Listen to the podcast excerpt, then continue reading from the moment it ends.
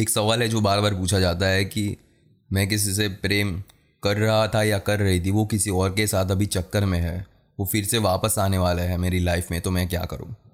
एक सीधा जवाब, जो इंसान आपके साथ होकर आपका नहीं हो सका, वो आपकी शादी के बाद आपका कैसे होगा?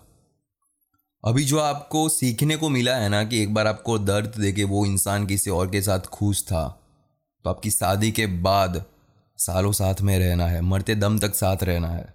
तो शादी के बाद वो फिर से ऐसी हरकत नहीं करेंगे, उसकी क्या गारंटी है?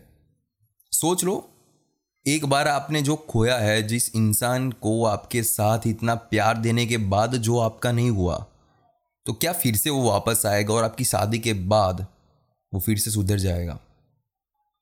जो अभी दर्द मिला है, उसको फिर से सहने के लिए तैयार हो तो उसके साथ जाओ। वरना उसको छोड़ के कोई और अच्छा मिलेगा। आगे बढ़ जाओ।